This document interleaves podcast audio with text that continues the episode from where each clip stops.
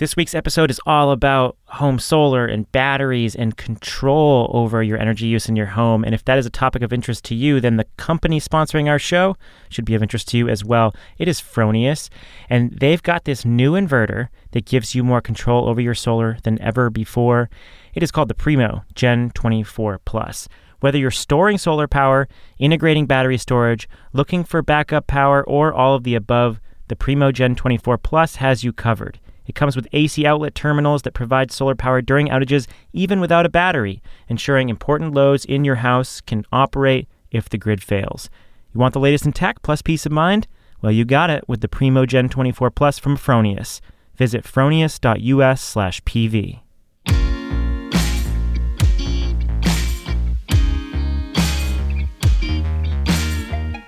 This is The Interchange Conversations on the Future of Energy from Greentech Media.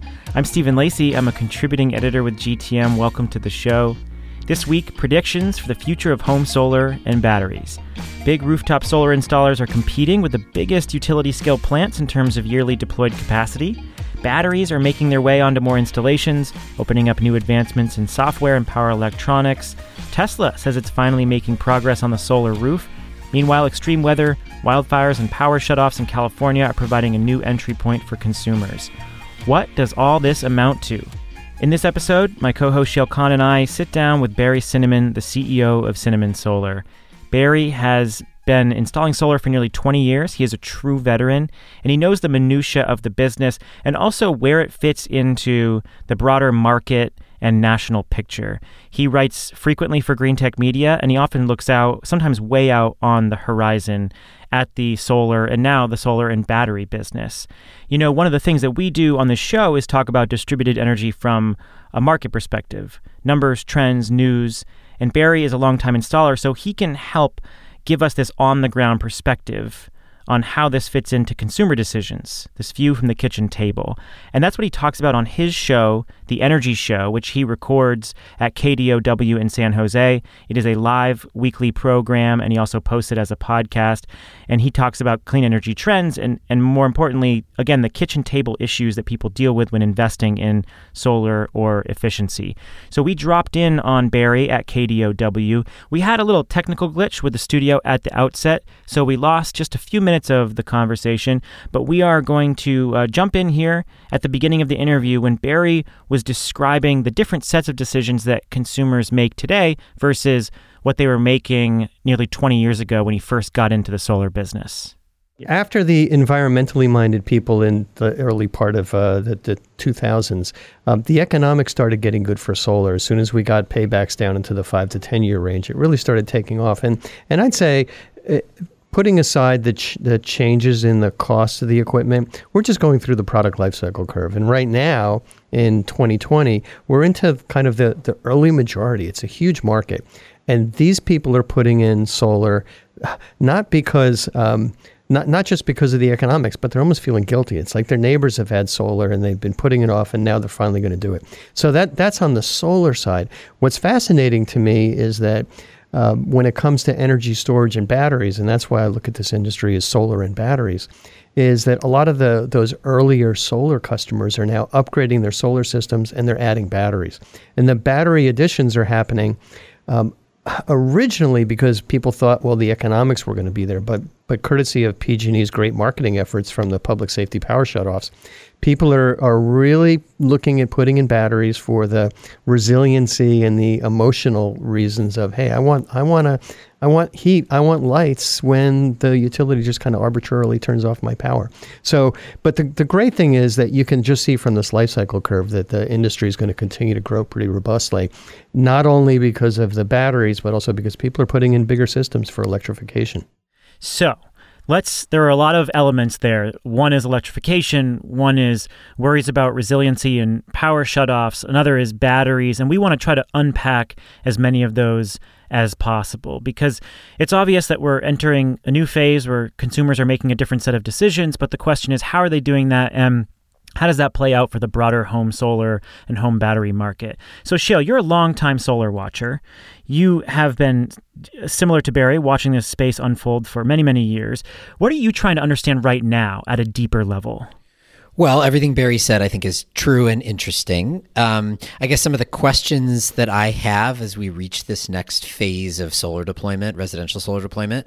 So the first one is, as you mentioned, Barry, we're all of a sudden we're deploying a lot of batteries both on uh, homes that already had solar who are retrofitting to add batteries and then new homes that are adding solar and batteries at once. My big question there is what proportion of the batteries that we're deploying are going to do anything more than just provide backup, right? Because they're obviously big potential in aggregate, big assets um, to provide flexibility on the grid, uh, but actually the the gulf between the potential to provide that flexibility and then actually providing that flexibility, monetizing it, figuring out the consumer end of it, financing it, et cetera, that that's a whole other challenge. So, first question just like what share of those batteries are going to be doing something day to day that's not just providing backup.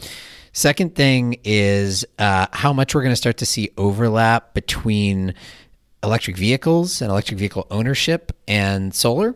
You know, they should have relatively similar customer profiles tend to be homeowners tend to be slightly you know upper middle class or upper class um, and you know presents a whole host of additional opportunities if somebody has both electric vehicle and solar let alone electric vehicle solar and a battery. Um, or electric vehicle solar a battery and a smart thermostat or a smart water heater you know you can you can layer this stuff on top of each other. And then the third question for me which is sort of related is that you know independently we have this total explosion in the smart home which is driven i think primarily by Amazon and Google more than anybody else, and voice control of the home. And that's just taking off at rates that are basically unprecedented for consumer technology, especially hardware based technology. Um, but as it stands right now, you know, the, the really the only strong link between this burgeoning smart home world and energy is at the thermostat, where there is a, a pretty strong link. I would say, you know, that's um, as it stands today, one of the main use cases for this smart home stuff for voice control is to control the thermostat.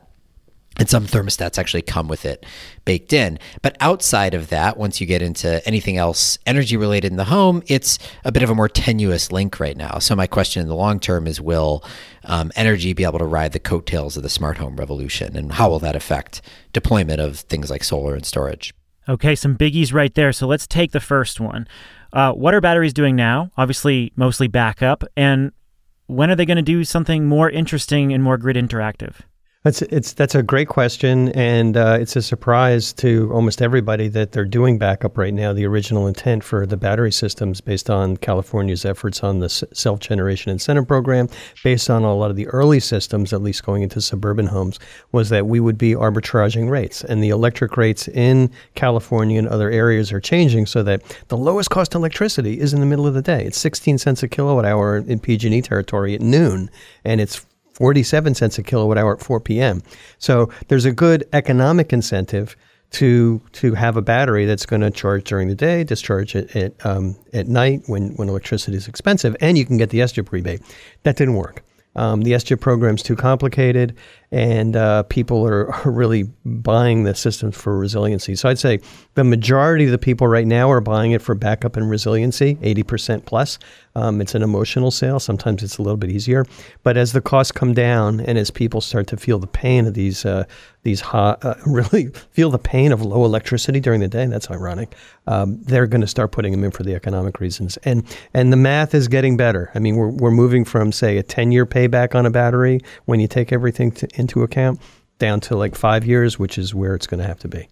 And that's just accounting for the time of use arbitrage value, right? Because then there's also, it, it's coming in pockets right now, but you see these pockets of folks like Sunrun who are aggregating up a bunch of residential batteries and bidding into a, a CCA uh, procurement or to utility procurement or a wholesale market or something like that. How much can that additional revenue stream impact the economics and the payback? I've seen a lot of pilots, Shayle. You probably have more information about how they're working. I'm not sure how how much money there is right now to spread around in terms of the gap between providing the peak capacity from a virtual power plant to you know what does that mean to a homeowner or to Sunrun to actually invest in putting in those systems cheaply with the potential of a future revenue stream down the road. But it's going to get better and better. Uh, but right now, I'd say that's more aspirational than reality. It's also, I think, a question for what is the consumer what's the consumer relationship right so when you it's actually i'll ask you a specific question so when you're deploying solar plus batteries right now in the contract that you have with the customer are you reserving any rights to uh, operate the battery on behalf of a grid signal? Are you offering them, you know, at one point, SolarCity back in the day, I think was in Hawaii, was offering customers a 50 50 revenue split on any grid services revenue. Like, how do you approach that now, knowing that there's a possibility there will be value later on?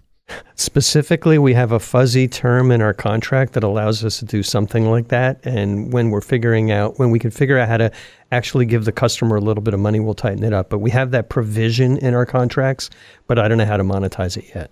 Yeah, I think that's actually pretty common. This like this murky this is potentially monetizable later on and we will figure it out when we get there sort of a situation.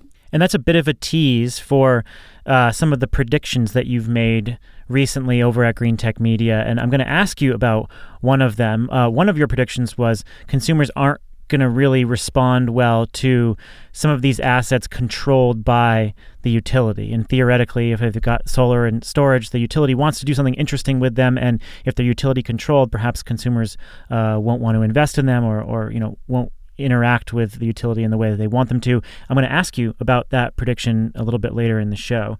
Let's turn now to the second one, Shayle. Okay, yeah. So the second one was um, basically how much overlap we're going to see between electric vehicle owners and rooftop solar owners. I mean, worth noting that there are, as it stands today, far more rooftop solar systems in the United States than there are electric vehicle owners. So it's actually a smaller market today. But Barry, I'm curious what you're seeing. I mean, especially in Northern California, which is sort of the hotbed of both. Um, how much overlap is there between folks who have EVs and folks who are who have solar? And to the extent that there is overlap, it, do you see any common purchasing timelines? In other words, are people buying them both around the same time? Is it totally independent decisions? Obviously, outside of Tesla, where they're selling you both at once, generally it's a sort of different thing. So, just curious how much you're seeing any impacts on the market there.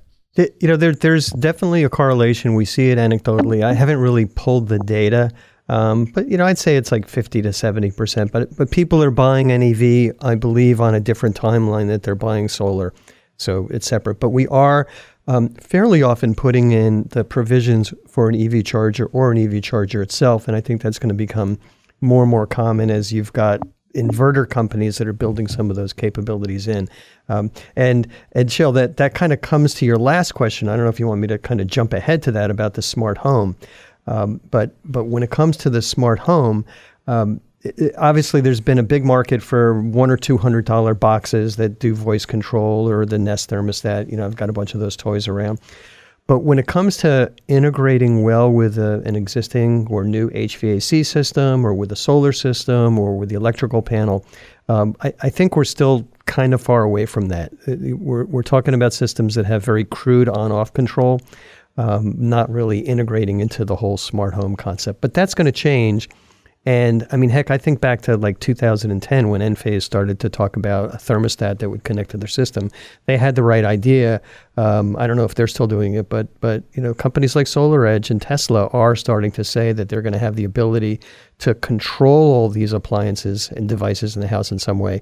And where it becomes really important is when there's a power shortage, they can kind of uh, adjust it so that the battery life is is extended, and they can also control those things in a way that are going to reduce energy costs in the home. I think that gets at what's an interesting strategic question for lots of companies, whether they're in the energy space or the smart home space, which are starting to overlap, which is where is the central hub of control going to be? So if SolarEdge and Tesla are saying, well, we want to extend beyond, in SolarEdge's case, our you know battery or inverter into the home and control devices in the home, or Tesla is saying the same thing. You at the mean same time you have Amazon and Google coming from inside the home, probably saying we want to extend our control outward and we want to be the central hub of control. I think that'll be an interesting battle as these worlds converge a little bit. Yeah, no, that that's a fascinating one, and, and I mean, I I just you know last year completely electrified my home, and my, my biggest frustration is there's just all these islands. I've got like six different apps to run everything in the house, and I'd love to have one or at least have one co- coordinate. The advantage of that the inverter companies have is that they're they're in the the, purchasing decision of the customer is when they're they're spending a lot of money, and it's expensive to integrate these things right now. So adding you know thousand dollars onto a twenty or thirty thousand dollar storage system, you know, you can it comes down with with financing, but that's a lot more manageable than trying to convince somebody that's going to spend one or two hundred dollars with Google or Amazon, and then spend a thousand or two thousand dollars with an HVAC guy and electrician and start adding some other components. So it'll be fascinating to see how it works out. Can I ask you about one other sort of technology development that I think also going to be vying for the central hub of control around at least energy in the home, which is um, these new kind of like smart circuit breakers, smart panels. So companies like Span and ConnectDER, and there's a few startups that are going after that, which are basically saying like we want to be, we, we will be the hub of the home energy world, and the more you add more distributed energy devices, be they batteries, solar, electric vehicles, etc., you need one, you need to make it uh, easier to integrate all those things into your uh, into your house in the first place, and second, then you can you know do a bunch of controls and IoT based on that. Yeah, I mean that that's that, that's a natural. It makes such intuitive sense, uh, but then you have to kind of overcome the barrier of somebody spending a bunch of money to upgrade their service panel. So you have very low barriers to entry systems that are cheap, like Amazon and, and Google. And then you've got more expensive solutions that can be added onto anything like Span and the others. And then you've got the inverter companies. And you got to remember, so you know, Tesla's doing it. And remember, Mercedes had that vision of combining the car with the solar, with the battery, with the home. And that didn't work out too well. So um, we're going to see some successes and probably a lot of failures over the next 10 years. How often are consumers thinking about these issues in the way that we're describing them? Like, do they care about smart home integration? Are they thinking about EV charging paired with solar in the same way?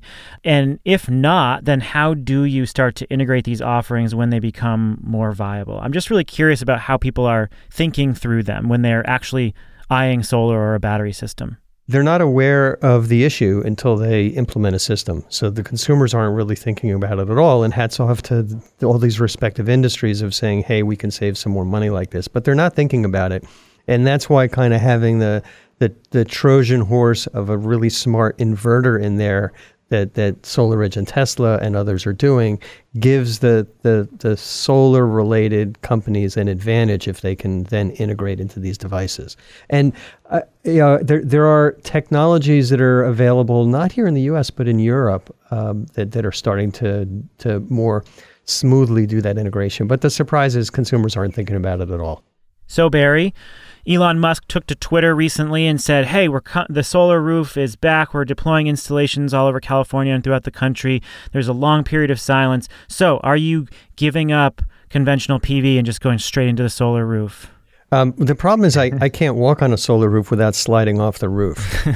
so um, I, I, think it's terrific that that solar that, that Tesla and Elon are, are pushing what, what is intuitively such an elegant solution. Um, but it's going to boil down to costs for people, and, and from the cost standpoint, it's still going to be two or three times more expensive. So um, it's a niche market. I think it's going to really appeal better for new construction. But as far as retrofits, um, you know, it, it's a lot easier to sell a twenty thousand dollar system than a fifty or sixty thousand dollar system.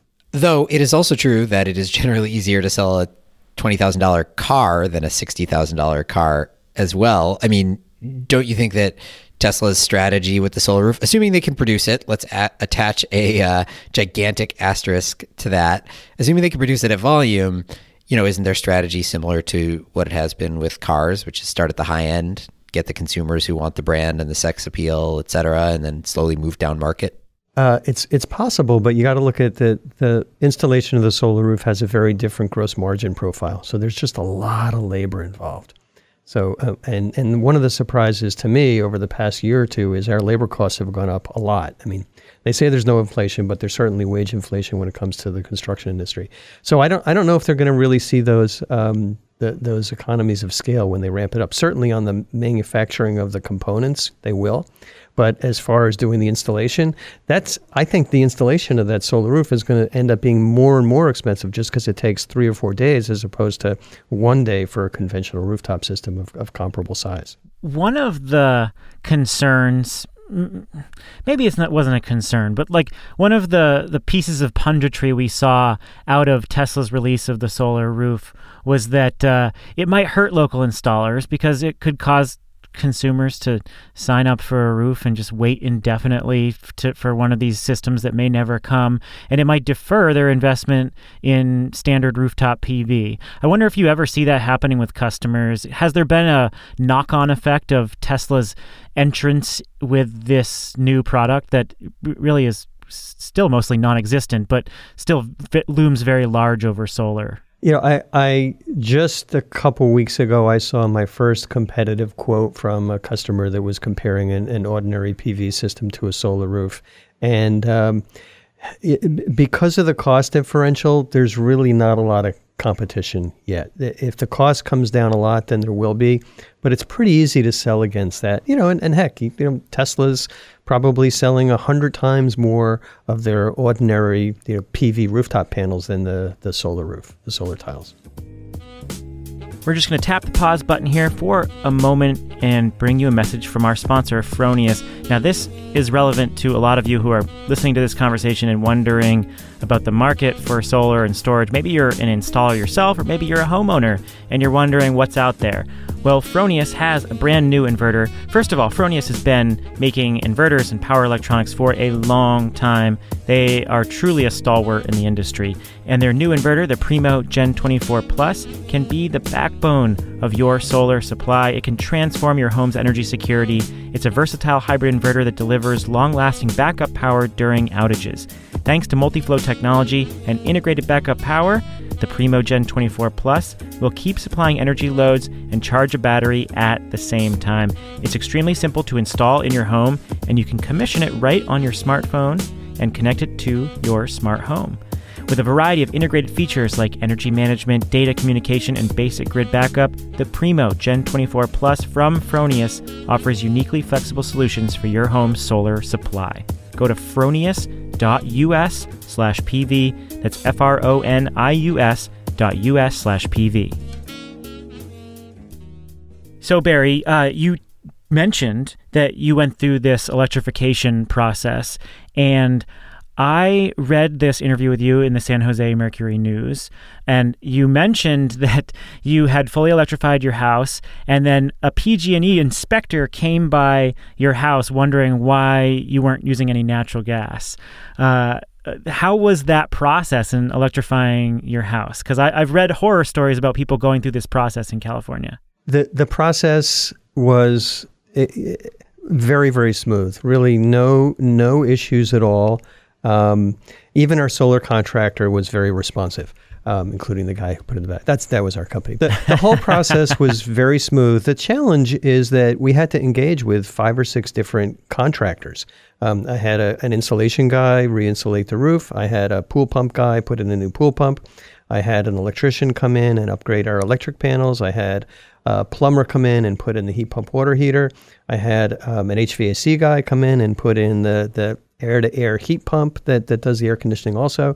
And then I had the solar guy, my company, put in the panels and the battery. So I mean, that's like six different contractors to do this. Um, that, that was just a little bit complicated. Um, but other than that, every contractor worked out very smoothly. I you know got a couple of bids, except for the solar guy. It was a single source. Um, the, um, the, the, and everything went pretty smoothly. Got build building permits for everything we needed, and it's all working. But coming back to one of the earlier uh, points that the questions that Jill had, the one thing that's not working are all the controls. All these systems are islands, and so I have to manage them all independently in order to maximize my savings. The good news is the the generation of the solar system exceeds what the house is using, including my car. So we're, we're, we're doing quite well in that in that respect. And we have backup power for so when uh, PG&E turns off the power, I've got my critical loads running. But the whole system went smoothly. Can you dig in a little more on what it actually means that you have to operate all these systems independently? Like, what are the six apps that you're using, and what do you what do you have to do with them individually? Great question. The the uh, the attic insulation doesn't have an app. That just you know keeps the, the roof cool. The pool pumps. I've got an old I've got an old pool uh, system, pool control. So there's a there's two clocks outside. So when the power goes out, I got to go readjust those. And I changed how to operate the pool pumps at night when the pool guy was a, the previous owner ran them during the day. So that that's manual controls there. Um, HVAC system is the biggest energy user. I've got two Nest thermostats, so I you know adjust those as needed to minimize the heating and cooling costs. The um, the heat pump water heater is a great heat pump water heater. I, I tried for for months to get the uh, internet control on that working, and I still didn't. But it's it's okay. So I just have it set, and it, the heat pump water heater is great. There's an app. I can't get that to work. The EV charger is integrated with my inverter, and I just have that to charge the car after midnight every night, um, and so I, I, don't worry about that. And uh, the solars, you know, I've got an app for that, and I can see how the solar and the battery storage are working, and that's that's pretty much just all automatic. And so, in your ideal version of events, this would all exist in one app or one platform. And it sounds like you don't actually need to do a whole lot, right? You've got, you set it all once and you sort of set it and forget it. So even if you had the single app, like that would save you a little bit of effort, but it, it kind of seems like it would be, it might be a little superfluous if you're not, if you wouldn't even need to log into that app anyway. Yeah, I mean, I, I don't mind dealing with the different apps. I, I like the apps to talk to each other. So I, I would like I, I, would like to be able to say to my home, I'm going on vacation. Um, so turn the water temperature down to 100 degrees. You know, keep the house uh, no no higher than 55 degrees in the winter. Or, you know, don't turn the air conditioning on the summer. Um, th- th- those are the things that I would like to do, and I can't yet because they're all separate. Yeah, it's interesting. That was sort of the original vision of the smart home, right? There was this like smart home wave a decade ago that didn't didn't really take off, but you know, it was all about whole home automation. Like that was the idea at the time. And you know, some early adopters, really like techie people, kind of set that up, and then, but it never really reached mainstream status. And then now we have this new like roaring back of the smart home that's driven by voice control. Um, but you know, it, I think it's a it's a long road to that whole home automation world. But I find it really interesting because I do think if we're going to see increasing proliferation of these various smart home devices, be they energy tied or not energy tied, then simple stuff like what you're describing, I'm on vacation, set me set my whole house in vacation mode, seems like it is the obvious end game. But what's hard to figure out is where who who you're going to say that to and what they have to integrate with. The, the other thing that I find that, that was surprisingly extremely useful and probably the most useful feature of, of managing and controlling my home is my ability within the, the SolarEdge app, and Tesla has the same thing, to monitor the home's energy, uh, electricity consumption. So there's CTs on the, the PG&E line. We know how much is being generated. We know what's going on in the battery. And, and that's been really useful for me to look at those curves every once in a while and say, gee, why did I use so much energy at, you know, four o'clock in the afternoon when it's 47 cents a kilowatt hour and then make changes. Um, the, the, and, and there's been a lot of companies, as you said, Shayle, of, of offering that kind of home automation monitoring but it's expensive to put in professionally. I mean, you're looking at $500 to $1,000 by the time you have an electrician roll a truck and put this control in. But when it's built into the inverter, that hub of the home, then that, that cost is avoided. It's kind of automatic, and you're also getting the benefit of the solar and the storage. So, so companies that have that built into their um, inverter offering eh, have a, have a big advantage, and that's useful because that's going to save customers money. Well, Shayle has to leave us now. Shayle, uh, thanks very much, and we will catch up with you next week. Thank you. Take care, guys. Okay, lots more to talk about. Um, I, I want to continue to talk about this electrification project because the integration stuff is a pain in the neck for a lot of homeowners, but also just the contracting process. I mean, you're you you've been in this business for so long. I, am sure it's a lot easier for you to find the right people, and you know what you want. But if I'm a homeowner who doesn't really under this space understand this space, and I'm googling around, and I'm just trying to find the right person to do the right job, and you know, get me a heat pump, get me a solar system, um, insulate my house.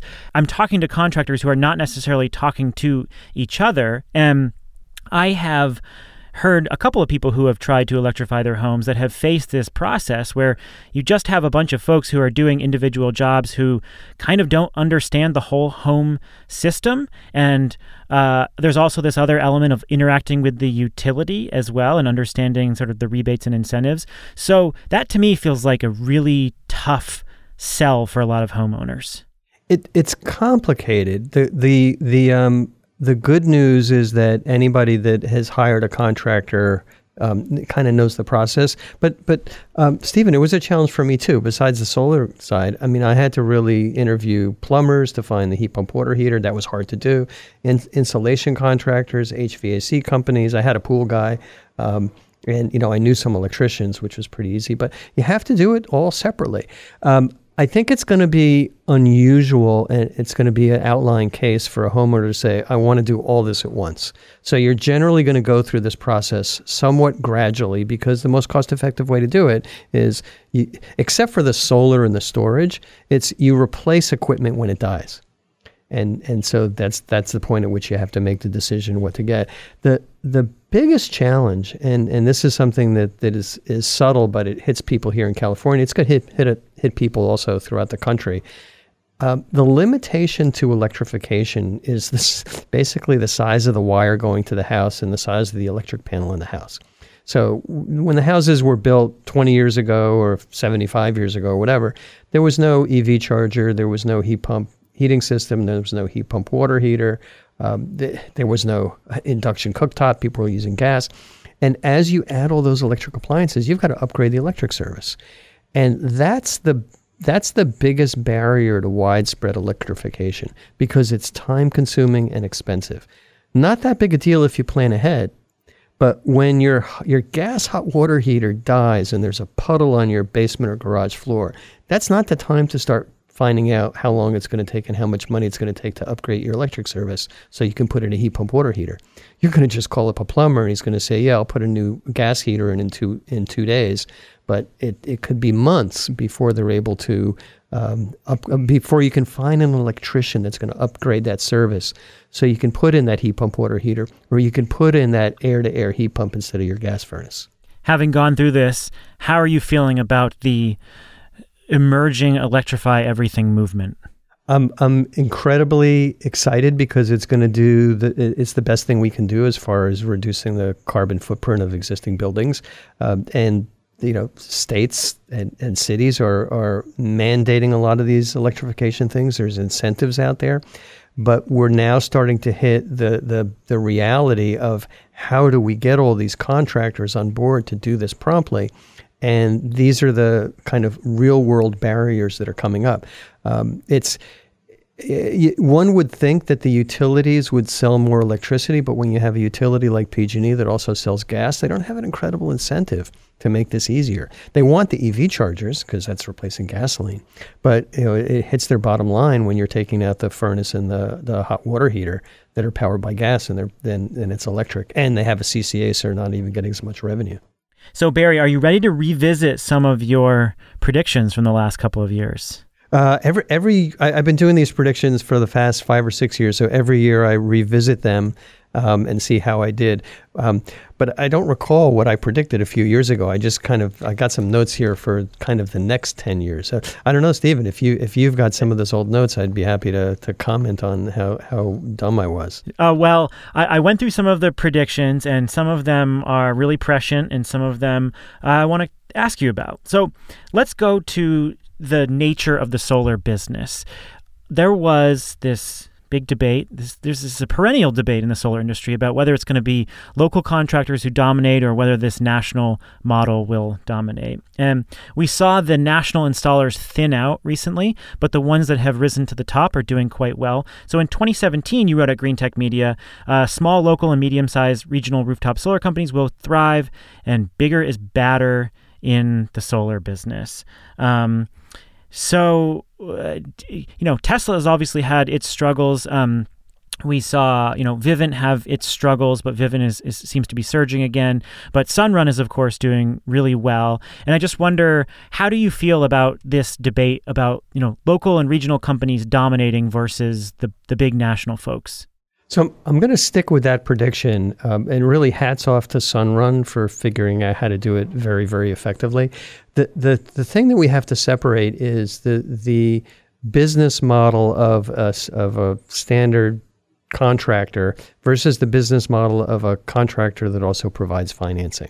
So there's a good revenue stream and and public publicly available financing uh, for companies like Sunrun and Vivint and, and, and possibly Tesla to to roll out this national model because they're going to get profits, they're going to get revenues from the financing side of it. But I still haven't seen a single solar company that has really been able to profitably expand um, without having that uh, financing juice on the, the back end of their uh, uh financial statements. Can you just remind us why that is? The, you know, I 2001 when I started up Akeena Solar, a, a, good friend said, "Hey, you know, there's there are no national HVAC residential contractors. There are no national electricians. There are no national plumbers." Um, you know, putting Roto Rooter aside, which is a franchise business, and I thought that with uh, efficiency, technology, proprietary products, I would be able to do that. Um, but what happened with me is I expanded throughout the country at offices in six or seven different states. And um, the, the, solar industry is not really stable in those states. So I was opening offices twice in New York, twice in New Jersey, twice in Colorado, twice in Connecticut. S- California was really the only really stable market. So when, when you're expanding, you, you make an investment and you get some return if that investment continues. But uh, when you have to shut that office down, it's painful. So we kind of come and go. So that was one, and it's just kind of inherent with the solar industry. I think the bigger reason is that the the local company has the ability to just operate more efficiently. Even though the local company might pay more for equipment, they buy through distribution, they don't get great prices directly from the manufacturers, um, they may not have as elegant systems, they can deliver the solar and the solar and storage solution more for less money fundamentally than a bigger national company. And you kind of look at the customer. Then the, you know what's the biggest cost? Customer acquisition.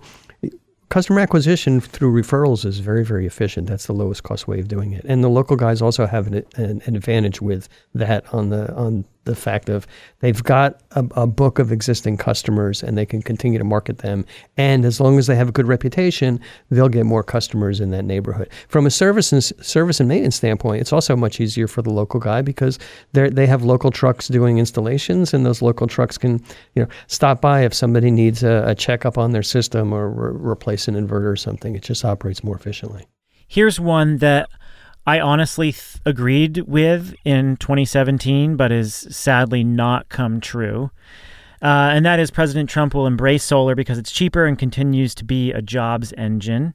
Um, I, I really did think that his administration, because of the polling, because of how much Republicans on a local level love renewable energy, that they they wouldn't attack solar and, and renewables. And um, you know this prediction didn't come true.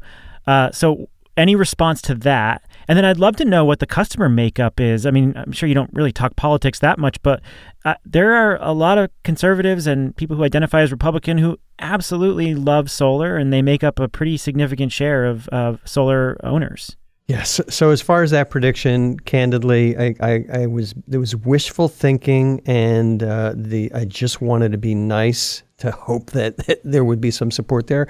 Um, but I, I, you know, the the the the writing was on the wall that the Trump administration wouldn't necessarily be that supportive of solar. Certainly not as much as the the Clinton administration. Hillary Clinton was talking about, you know, whatever. Uh, 500 million solar panels. Um, so un- unfortunately, I was wrong on that, and uh, but I'm not going to make the same mistake this year. It's, it's very very clear that that um, a, a, trillion trees isn't going to be good as a um, you know 500 million solar panels, um, and so hopefully from a political standpoint, the, degree to which people care about energy, climate change, and the environment um, will will find somebody that's going to be better. Um, about re- regarding the the political leanings of customers um, early on, I mean, this just goes back to when I thought about what color should I paint my trucks. Um, green was kind of the natural way to do it. But then I did a little bit of research and I found that, yeah, there are a lot of customers who don't really buy into that plan. And and we had offices in Fresno and, and I, I checked into that. I said, don't, don't, then I was told, don't paint your trucks green um, because that's going to turn some people off. So our trucks are kind of the, the color of a yellow jacket. They're yellow and black. Um, and and uh, we do avoid that political conversation at the kitchen table because um, some you know, most of the times it works out okay, and, and sometimes it's a disaster. So, um, but that's not to say that um, that that situation I hope will change as far as uh, just everybody getting on board of doing the right thing for the environment. So let's look at your most recent piece, which was uh, a series of predictions for the next decade. We don't have to go through all of them, but there are a couple here I want to unpack. Uh, number one was storage will be standard with solar. How is that standardization coming into place? And you know, you uh, in a previous year you said that batteries will continue their slow march toward 50% penetration. So where are we on that? And um, and and how soon will storage become standard with solar?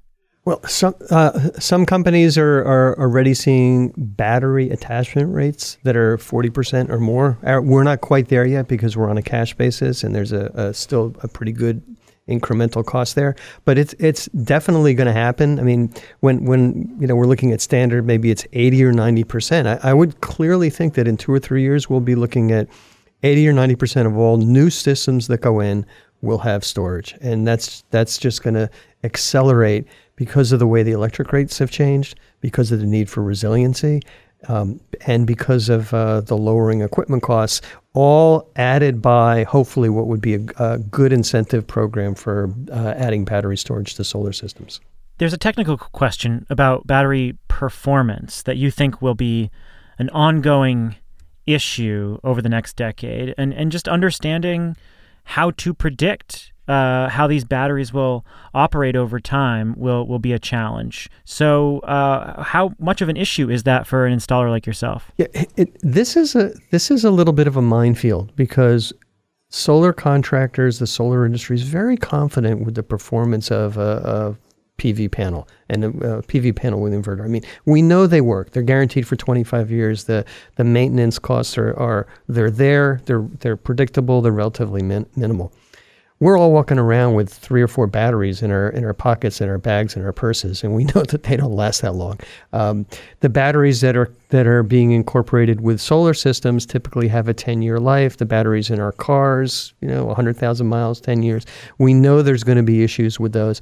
And the tricky thing about the batteries is that um, it's it's still relatively new technology. I mean, it hasn't been out there for, for much more than 10 years, and we don't really have a good window into the performance of those batteries.